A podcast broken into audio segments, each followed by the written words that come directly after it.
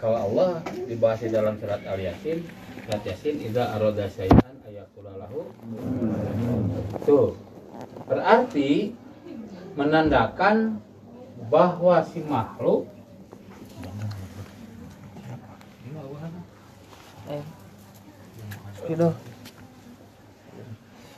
bahwa si makhluk adalah